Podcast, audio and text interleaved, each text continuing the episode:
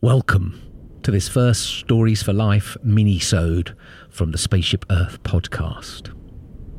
The intention with these mini episodes is to serve up short form sonic offerings poems, stories, readings, meditations, musical gifts, and more.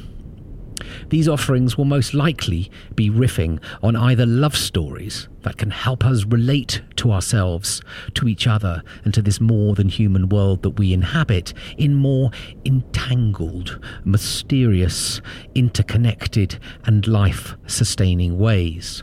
Or drawing our attention to horror stories in our modern cultures that, through their deeply ingrained pervasiveness, keep us trapped in the destructive and divisive story of separation. This first offering comes from writer and poet Mike Benson, a poem entitled GDP Seems Kind of Gross, written during a Stories for Life hack in London in 2019. The poem was a response to the question how has GDP, gross domestic product, a made up story of how to measure economic success, which the inventor himself warned governments never to use as a sole indicator of economic success, become the single organising story that all nations on earth now use to calculate their economic success? As Robert Kennedy said in 1968. GDP measures everything except that which is worthwhile. We hope you enjoy, and please do share with others if this speaks to you.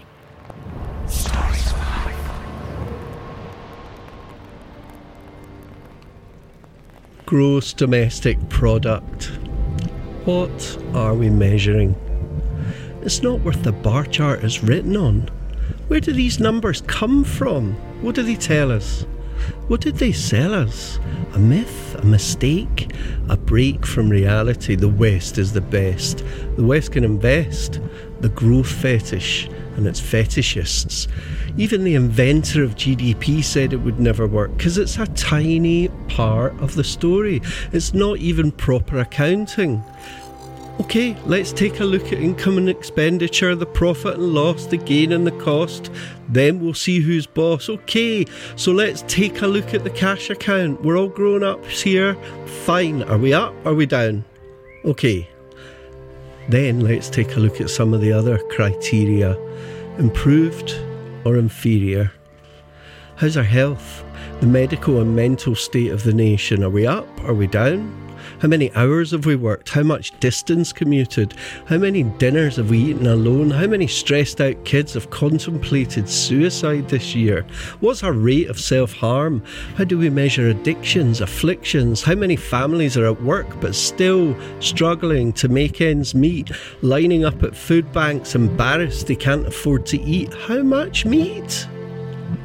How many sick people lying on trolleys in overcrowded hospitals? What's our level of emotional stability? How much have we grown our caring capability? How good is our country at adaptability, accountability? How much blame? How much shame? Let's take a look at the resources we've used. What's our carbon GDP? How much fuel have we burned this year? How many flights? How many electric lights burn bright at night? Have we measured the amount of homelessness, of people in crisis, of the resources required to power our success? How many refugees wash up on our shores? Where are they now?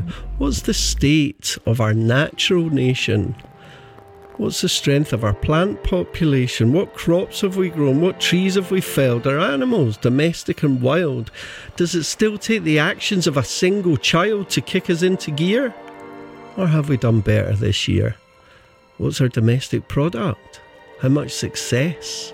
How many fuck ups? Who's got the most? Seems kind of gross.